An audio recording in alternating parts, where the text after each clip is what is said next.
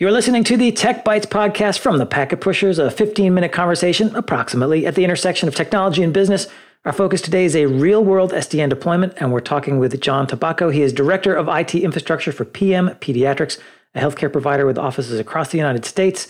Uh, PM Pediatrics is a Fortinet customer, and Fortinet is our sponsor for this show. Uh, so, John, welcome to the program. Can you tell us briefly about PM Pediatrics? Absolutely. Hello, everybody. PM Pediatrics is the nation's largest urgent care for pediatrics, uh, children up to age 26. We are all across the nation, and we're typically on Main Street, USA, in a small brick and mortar type location. Okay, so the idea is if folks have some kind of emergency, they can just sort of walk in and get treatment for their kids. Absolutely. We're open noon to midnight every day, most major cities, and currently 60 locations and we're hoping to get to 100 uh, over the next year or so. Okay, so a lot of locations, a lot of connectivity needs, I'm sure. What drove you to SD-WAN generally and then Fortinet's secure SD-WAN solution specifically? The locations that existed when I came on board back in 2018 were Cisco 1900 routers and a Netgear switch, which really wouldn't cut it for modern day security and mm. protecting resources inside. So adding a, a high cost circuit would would definitely be my first choice because that's what I've done before. But in this case, I was pretty excited to keep the broadband and try and get two broadbands and go with an SD WAN solution, which I thought was a perfect fit for us. Yeah, because that would get you a lot more bandwidth over the old 1900 solution as well. Plus, and just more bandwidth solves all problems for capacity, I think. And the rate that we're growing, it's easier to deploy as well. I can have these things uh, pre-configured. I can send them yeah. out. Use use remote hands. Get these things up and running real quick. I'm not waiting for circuits to be installed, for the router guy to come, take his coffee break. You know the whole old world mentality of telecom. Yeah, just getting standard off the shelf broadband internet connections is it turns up in a few days or a few, you know, maybe a week or two. Whereas the old MPLS would be like provision checks and blah blah blah, you know, then something would be wrong and it'd have to re-provision, and it would be could be months before you got it in. So just a saving right there for for growth in the business. Absolutely. I'm also guessing with 60 locations or 60 plus, you don't have people, IT people on site at every location. So having something you can just essentially direct someone to walk through to plugging it in is probably better for you. Exactly. We're centralized in the sense that our, our corporate location is in Long Island, New York, and we use remote hand services all across the country. Different states, we have different different uh, people that we go to to help us out. Mm-hmm. And for the last two years, it's been working out real great. So you hinted at something there a minute ago uh, that you were pre-provisioning the Fortinet SD-WAN devices. Does that mean they're being pre-provisioned at the factory and then just shipping directly to site? Um, we're trying to get to that point. That's that's a very exciting proposition there. I might take mm. you up on that. But what we are doing is using FortiManager. And FortiManager is centralized in our data center. And through the public IP that the device gets at the location, it communicates back to FortiManager, encrypted and secure. And configurations right. can be standardized across the board. I can push the same policy all across the nation. That that policy is a is a real security fence. We'll talk about that more down the line a little bit, but that's sure. so it's that you take the box out on site, you plug it in, it registers, calls home to the Fortinet uh, SD manager, and then it knows what, where, where the device is and it's ready to go basically minutes later, sort of thing. Exactly. There's a template that we have for the locations, and that's what we apply. And now, now we're standard across the board. Maybe it's a crazy thing, but us network guys like to do things the same over and over and over and over again, so that when we support it, we know exactly what's happening. So, what are the key applications that you have to support over the WAN? Well, voice is a big one. So the incoming number for those locations are uh, local numbers to the state that we're in. So voice is a big, big concern. We want to we want to be able to answer that phone for mm-hmm. somebody who's in an urgent care type situation. We have an EMR, electronic medical record right. application, yeah. that's also hosted in the cloud. Uh, there's a common theme here. It's all cloud. Our email is cloud as well. We try to, de- you know, I don't want servers to fail that will cause issues across the nation. A lot of people think it's risky, but I believe it's getting to a point where it's much more mature than the early days. And the Microsoft platform combined with the Fortinet platform makes me feel real, real confident in, in the solutions that we've chosen. Okay, so you're talking about UCaaS uh, for your voice? Uh, yes, we use a centralized cloud. Uh, it's RingCentral. They are omnipresent, I guess.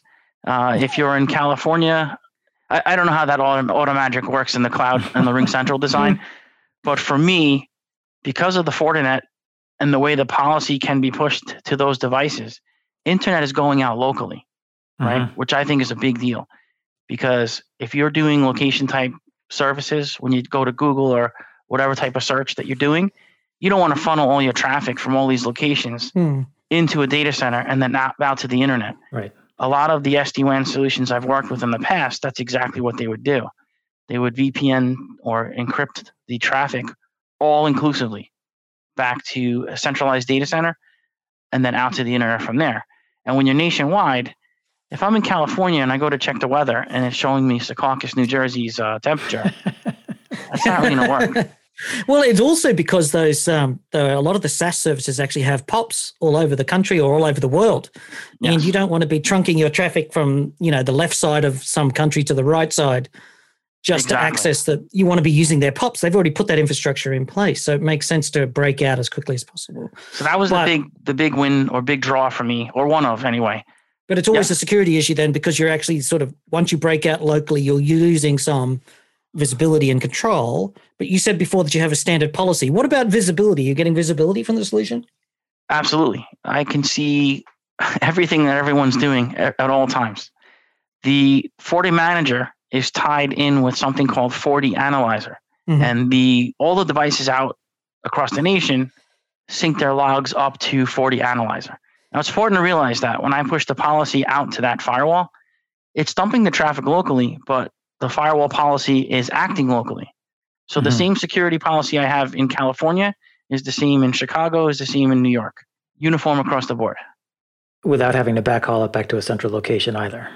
Yes. And when you're doing voice and, and critical things like that, you don't you don't really want to do that, Well, especially uh high yeah, what situations. normally happens is the router config in location A gets different from the one in B and one in C, and somebody doesn't clean up the rules, and then once they're changed, you can't make the change because you don't know you might break it, and this whole one policy everywhere dramatically changes your security policy in real life. I think. Yes, I mean you do have to, in, in the way that we treat it because of of the changes that we made universally back in twenty or starting in twenty eighteen. Hmm. We allow the same things at every location. And the other side of this too is that a lot of those policy rules are actually application aware. They're not IP address this, IP address that. It's application this, application that. Absolutely, that's that's another key uh, attraction to the Fortinet product. It is application aware. So Hmm. in healthcare, we have things that we have to protect patient information. Mhm. So we want we don't want to allow things like Dropbox or Google Drive or any of the public type uh, in- infrastructure, just because we don't want data from inside leaking into those mechanisms, right? So the Fortinet allows me to do that, and it allows me to do that standardized across the country. So you mentioned voice as a critical application. You also mentioned not being on um, a, a regular circuit, like an MPLS circuit. So a lot of folks shy away from that because they worry if I'm just putting my voice traffic across a public internet connection, maybe the experience isn't going to be so great. What has your experience been like, or your end user experience been like running voice over SD WAN and the public internet? So I've had the fortunate experience of trying it two ways. We before we went to the cloud service, we tried. Fortune? Fortune? is that what you call it? Yeah. um, using the NEC product that we had, which worked out pretty well. We just had some vendor issues. We were good in New York, but as we moved east, the support thinned out, and a lot of product, a lot of problems with things that shouldn't be. So while the voice quality through the SD-WAN over the internet through an SBC in, in our data center worked flawlessly, we had a relationship with bandwidth.com and we accepted uh, two to Hmm. 500 trunks from that service. It worked great, but feature wise and analytic wise and all these other things that are important to large organizations wasn't really there. And to get that level of expertise, I would say, required a lot more than we could get from our current vendor. So, So this is the the, cloud. old NEC sort of key systems where there's like 16, 32 handsets in a system and they've got this arcane programming language and these custom interfaces. And most of those people sort of don't actually know how to spell IP. They do not, and they're Yeah. very af- they're either afraid of it or they just don't want to use it. And when your support guy types in star six seven two four five on a phone, and, and you don't know what that does, it's actually triggering something in the local PBX. I, I I need to be able to support over hundred locations with a small staff. Cost is always a factor. Right. Mhm. Moving it to the cloud was the best thing we could have done. Yeah, well, I think it's it's not just cost; it's simplicity. You know where you're at, um, and that actually ends up co- saving you money. It's cost isn't the reason that when we prepped for this call, you didn't say I needed to save money. What you said was I just need to do it better, and that's what you've ended up with here is by kicking out the NECs and replacing it with a SaaS service. The voice calls didn't change much, but you've got visibility and you've got a lot less complexity. Absolutely. So, uh, what about impact on day to day operations? Does having SD WAN in place make any difference for things like, well, we mentioned visibility. What about troubleshooting, change management, that kind of thing? So we use remote remote access software that flows through the SD WAN to get to the locations. So if somebody does have an issue at a PC, one of my support team can remote into that device and view the same desktop uh, that the person is using. And, and we actually extended that to our application support people. So people having issues with the EMR, they can get help, and that remote desktop can be viewed pretty much anywhere um, securely, and we know who's doing it uh, across the country. And the feedback from that has been fantastic. How so? Like, who, whose, whose feedback has been good? Is it the administrators or the end users? Well, the end users, uh, for the most part, because they, they are calling about a problem and trying to describe it over the phone. But when we say, "Oh, let me remote in and take a look at what you're doing," Hmm. their their initial shock goes goes to joy when we show them how uh, Yeah, yeah. Well, the I mean, uh, the, the key here is that you're doing the remote access over the SD WAN. You're not coming over the internet via a back door or something which is No. insecure. You're actually connected to the SD WAN, and then you're right there on their desktop taking control. And you've got the and because of the way SD WAN works, more bandwidth and it's load balanced and it's cost, you're actually getting real time response. You're not sort of yeah. It's a If I combination of this. Is, yeah. if I didn't tell you, or, and I had a support person come in here and, and I gave them the private IP of the device in California, they wouldn't know the difference. They would they Uh-huh. would have thought we had private circuits or MPLS or any, any of the uh, the various things. It's it's really robust and it, it's high performance. Uh, there is no, I have no regrets. But you're also running through an encrypted tunnel, which is important because you're dealing with sensitive information. In many ways, that's a very key point. I think that's even better than the older circuits and even the MPLS. A lot of that was unencrypted. So our data was Mm. traveling across those older platforms, uh, you know, in a VLAN on a carrier switch, which if somebody went in the same VLAN, they could see our traffic. Mhm. Now, now Mm. that's not possible. Yeah, I've been trying to tell people that for years, but they refuse to acknowledge that. Um, one last question that I wanted to ask you: You've got a roadmap about moving into the cloud. How is your Fortinet SD WAN looking for getting onto onto the cloud platforms? So the, the first thing I did when I got on board was build the data center that I could stick the Fortinet in and build my SD-WAN core. Hmm. And as we move west and, and build more sites out there, there's I know there's going to be a need for a second data center. Our initial plans, because our voice core was in one data center, we wanted to duplicate that core in the second one. I soon realized that I don't really need that second data center. I can use Azure. And the Hmm. exciting thing about it is the SD-WAN that I have in place today, I can add interfaces at each location in every state that rides the Microsoft network. So, Right. and then goes back through into Azure uh, through that location, where I have in Azure two virtual Fortinet appliances that are the receiving end of those tunnels as well. So, in effect, if I lose my main data center, I've got VMs running in Azure that are d- domain controllers. I have our DFS sitting up there as well, which is a backup copy of the one in the data center. So in essence, I have created that second data center using Azure. And in Okay. many ways, I feel a better solution than the second data center. So this is taking advantage of Azure's vWAN integration. So the Fortinet SD WAN integrates directly with the vWAN uh, feature that they've brought on recently. Absolutely. Um, Right. and some of the side effects, if you want to call it that, that we've noticed, which I think is pretty cool. Yeah. Um, there's, there's, I'll, I'll talk about the the Microsoft side effect, and then I'll talk about the internet uh, side Mm. effect. But the Microsoft side effect was that we've noticed traffic preferring to go over the Microsoft vWAN connections on the Fortinet through the Microsoft National Network back to our VMs in the mic Mhm. in the Azure Mm. portal.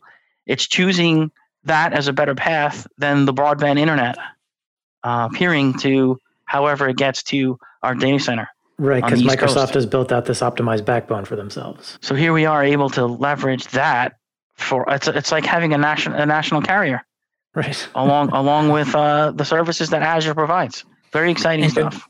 For, and for a business like yours, that is uniquely a feature that you could never get unless you were a much larger company. You're literally getting features and functions that it would normally be for a much larger um, organization to be able to access, I think. Absolutely. And coming from those organizations and, and, and knowing what we want and to see this available through Azure, it's, it's going to transform the landscape. Mm. Um, John, I guess one final issue I wanted to ask you because ultimately you're a healthcare provider, and COVID must have had an impact on the business. Did that change the your Fortinet SD WAN implementation in any way? I was very confident in having it because we got hit uh, traffic in multiple ways, right? Okay. People that were normally in the corporate office are now working from home, mm. and they needed to access resources on, on the network. So there, there were more remote users than ever before. We had more Zoom meetings, which was, you know, basically 16, 20, 25 people on a Zoom call, video and audio. No, no care in the world for the poor network guy that has to make sure all this stuff works. so they would max out, you know, HD or 4K video across the network. Um, our EMR had to keep working, and our voice calls. The amount of people that came in for testing for their children and for their family and first responders, which we offered to do, which is mm-hmm. something for pediatrics that would never be done. Mm. We wanted to make sure that we were helping our communities. The there was never one instance where we had a, a, an internet outage related to firewalls or, or what the Fortinet product was doing. There were some local outages with uh, carriers. We lost our, our WAN 1 connection, but because the Fortinet has that good old WAN 2 on the interfaces, the traffic seamlessly switched over to WAN 2 and ran mm-hmm. from there unnoticeable to uh, the, the crew at, at large. Mm. And then it was only you had to run around and fix it, but you weren't too panicked because it, everything was still working. Yeah. Let's just say I was a little concerned, but not panicked. Never, never guys never panic. Well, that does wrap it up. If folks are interested in learning more about Fortinet, they can just head on over to Fortinet.com. That's Fortinet.com. John, thank you for joining us, and thanks to Fortinet for being a sponsor. Sponsors make it possible for us to produce a whole slate of nerdy IT podcasts. Speaking of which, you can find this and many more fine free technical podcasts along with our community blog at packetpushers.net. You can follow us on Twitter. That's at packetpushers. Find us on LinkedIn and rate us on Apple Podcasts. And last but not least, remember that too much networking would never be enough.